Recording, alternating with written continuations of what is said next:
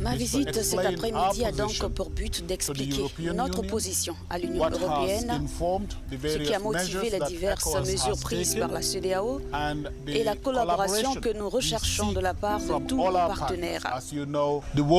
Comme vous le savez, le monde est un village planétaire. Un événement dans un endroit particulier affecte le monde entier. C'est pourquoi nous estimons qu'il est important de venir en Espagne pour parler à nos partenaires de l'Union européenne, afin qu'ils comprennent ce que nous faisons et qu'ils nous apportent le soutien qu'ils sont en mesure de nous apporter. Plus d'un mois après le coup d'État, le Niger...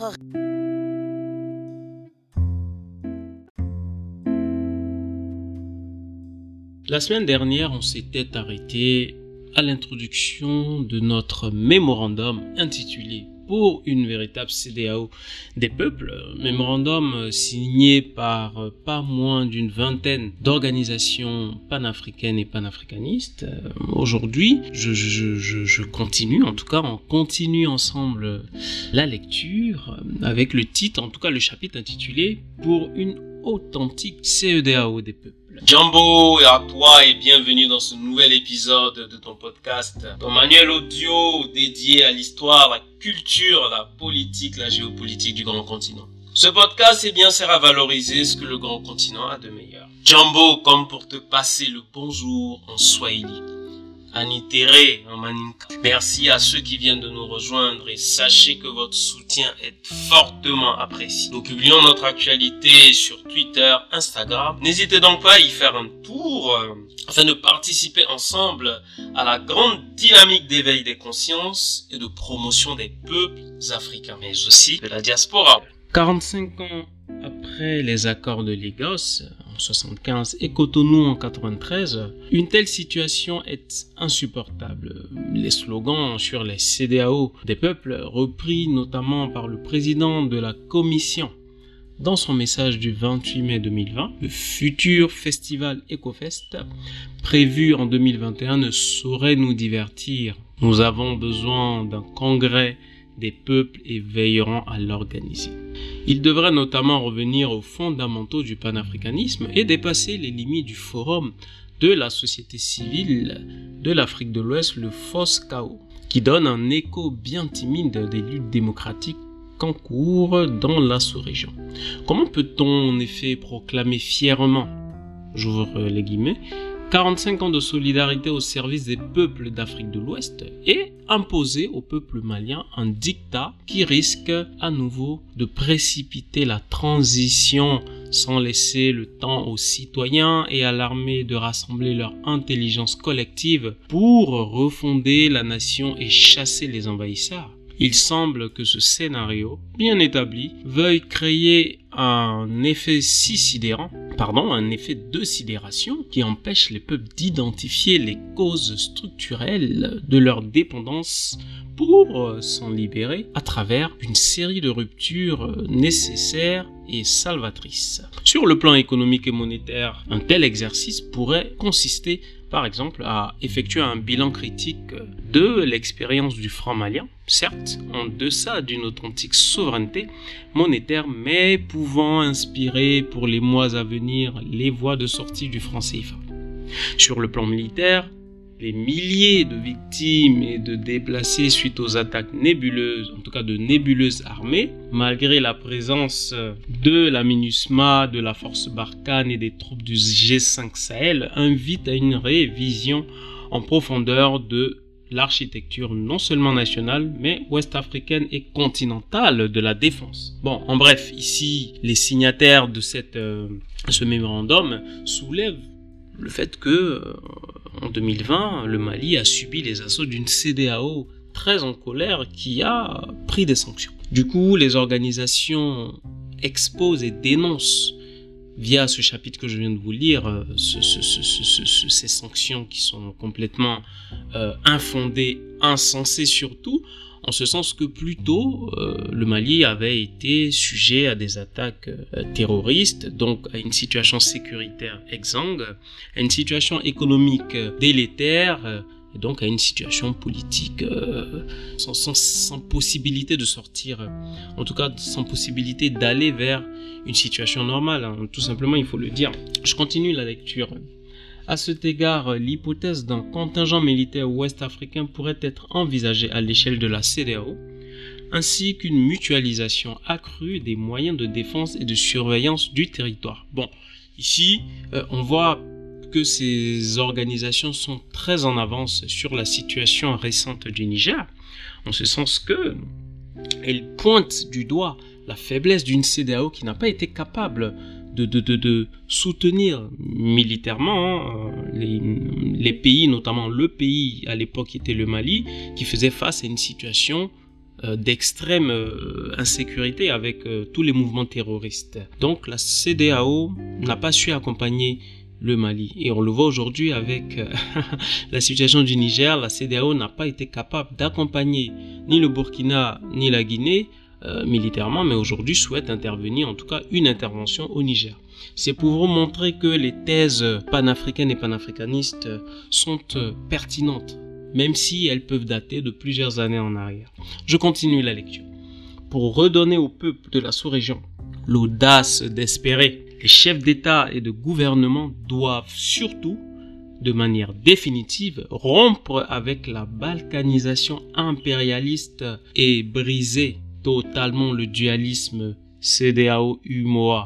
La communauté économique de l'Afrique de l'Ouest, ayant été un contre-feu suscité par la France en mille neuf cent soixante-douze à Bamako, après le renversement du panafricaniste Modibo Keïta, avec la complicité des présidents Houphouët-Boigny et Léopold Sédar Senghor notamment, ils doivent aussi, en tout cas ils se doivent aussi de donner un souffle nouveau, plus profond et plus concret à l'idée de convergence constitutionnelle autour de la gouvernance, ce qui passe notamment par l'association des citoyens de la CEDEAO.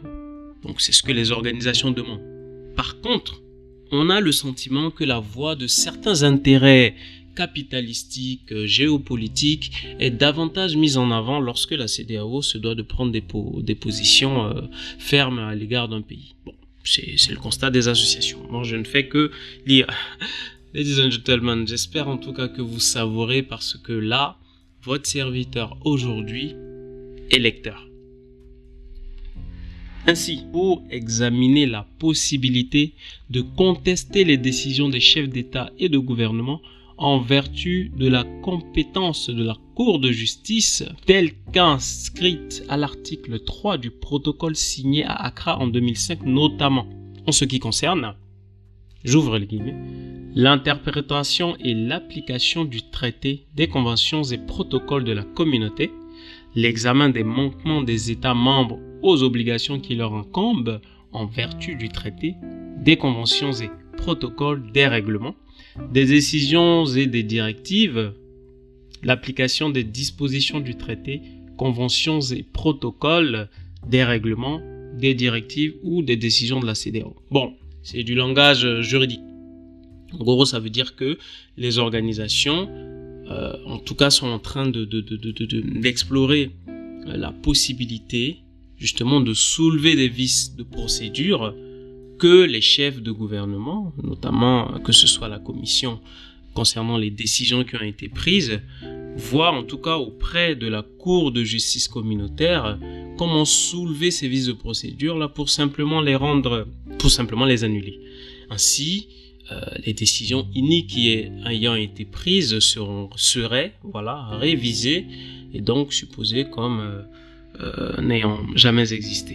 Par ailleurs, je continue la lecture, en relation avec la vocation première de la communauté des grands chantiers industriels, par exemple autour de l'uranium nigérien, du pétrole du golfe de Guinée, du cacao, et cetera, de grandes avancées en faveur d'une CEDEAO de l'éducation, de l'économie, pourront convaincre les peuples, et notamment la jeunesse, que les encouragements prodigués au peuple malien le vingt-huit août sont le signe d'une prise de conscience au diapason de la révolte légitime des citoyens.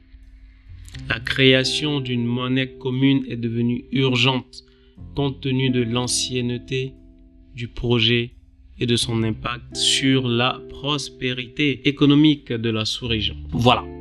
Comme euh, j'ai pu le dire euh, tantôt à travers les différentes lectures, on constate que soixante ans après, euh, les indépendances ont été détournées.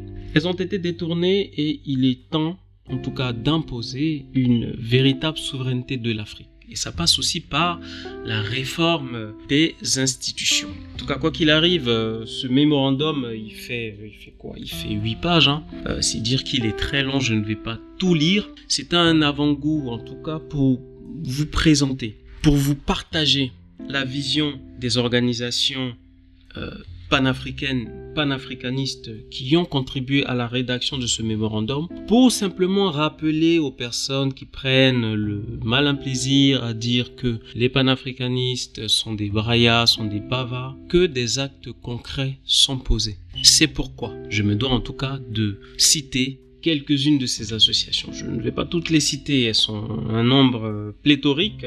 Je vais simplement citer quelques-unes par région, hein. Notamment euh, les collectifs panafricains. On a la Ligue panafricaine U M O A, on a euh, le Comité international Kizerbo, on a Kao Ubuntu, qui est une organisation d'indépendantistes, de jeunes indépendantistes. Au niveau de la Guinée, on a les Forces Vives F N D C, le collectif de la transition de Guinée. Au niveau du Mali, on a le mouvement du cinq juin, rassemblement des forces patriotiques, hein, le M cinq comme on l'appelle. Au niveau du Niger, on a l'association d'assistants des Nigériens de l'extérieur, on a Cané Afrique. Au niveau du Sénégal, on a le FRAP, voilà, le FRAP euh, France Dégage, qui est le mouvement révolutionnaire anti-impérialiste. Au niveau du Tchad, on a Afrique Internet sans frontières, Togo. On a la Convention démocratique des peuples africains, et même, et même, et même au niveau de la Côte d'Ivoire. Et oui, et oui, pour vous dire que la, les questions sécuritaires de la sous-région intéressent toutes les organisations politiques locales. Ici, au niveau de la Côte d'Ivoire, on a Ensemble pour la démocratie et la souveraineté, Génération des peuples solidaires. Euh, nous avons euh, la Fondation ivoirienne des droits de l'homme et de la vie politique. En tout cas, euh, nous avons ici et là, même au Cameroun, hein, nous avons l'U P C Manidem. Nous avons énormément d'organisations qui sont pour une véritable CEDEAO des peuples, donc une véritable réforme politique, une réforme institutionnelle de la CEDEAO qui n'obéit plus aux au, au standards d'une démocratie panafricaine. C'est comme ça que je, je, je l'appelle, hein, au standard d'une démocratie panafricaine. Et il est urgent, il est urgent que cet état des choses change. C'est d'ailleurs l'occasion pour moi d'adresser un carton rouge à la CEDEAO actuelle. Oui, cette CEDEAO qui sanctionne des états, qui est prête à intervenir militairement sur le territoire de la bande sahélienne, sachant que c'est une zone d'extrême tension. C'est une zone qui est, qui est une véritable poudrière. Je, je me demande comment la CEDEAO a pu, ne serait-ce qu'un seul instant, instiller l'idée qu'elle pourrait intervenir militairement. Ce, ce, ce n'est pas très malin, ce n'est pas très sensé pour une organisation qui est censée défendre les populations. J'apporte donc mon soutien indéfectible à ces organisations et je vous demande, en tout cas vous qui êtes de l'autre côté, parce que sachez aussi que même si vous n'agissez pas de votre côté, le simple fait d'écouter le podcast, le simple fait euh, de lire des, des, des audios qui parlent de la question, de vous intéresser à la question de l'Afrique, fait que vous faites partie de la résistance. J'espère que jusque-là tout va bien. Aujourd'hui, tu voyages en business. Tout est mis en œuvre pour ton confort. J'espère donc que tu apprécies ton vol. Alors, abonne-toi à la page du guide du petit panafricain. Partage, mets-y un pouce et surtout, parle-en autour de toi pour vulgariser un récit authentique sur l'Afrique et sa diaspora. Un récit authentique sur le grand continent. L'Afrique a laissé à ses enfants un héritage immense pour assurer sa puissance. L'Afrique a fait le choix de revenir sur la grande scène de l'histoire, là où s'entrecroisent les valeurs humaines partagées et les grands défis civilisationnels.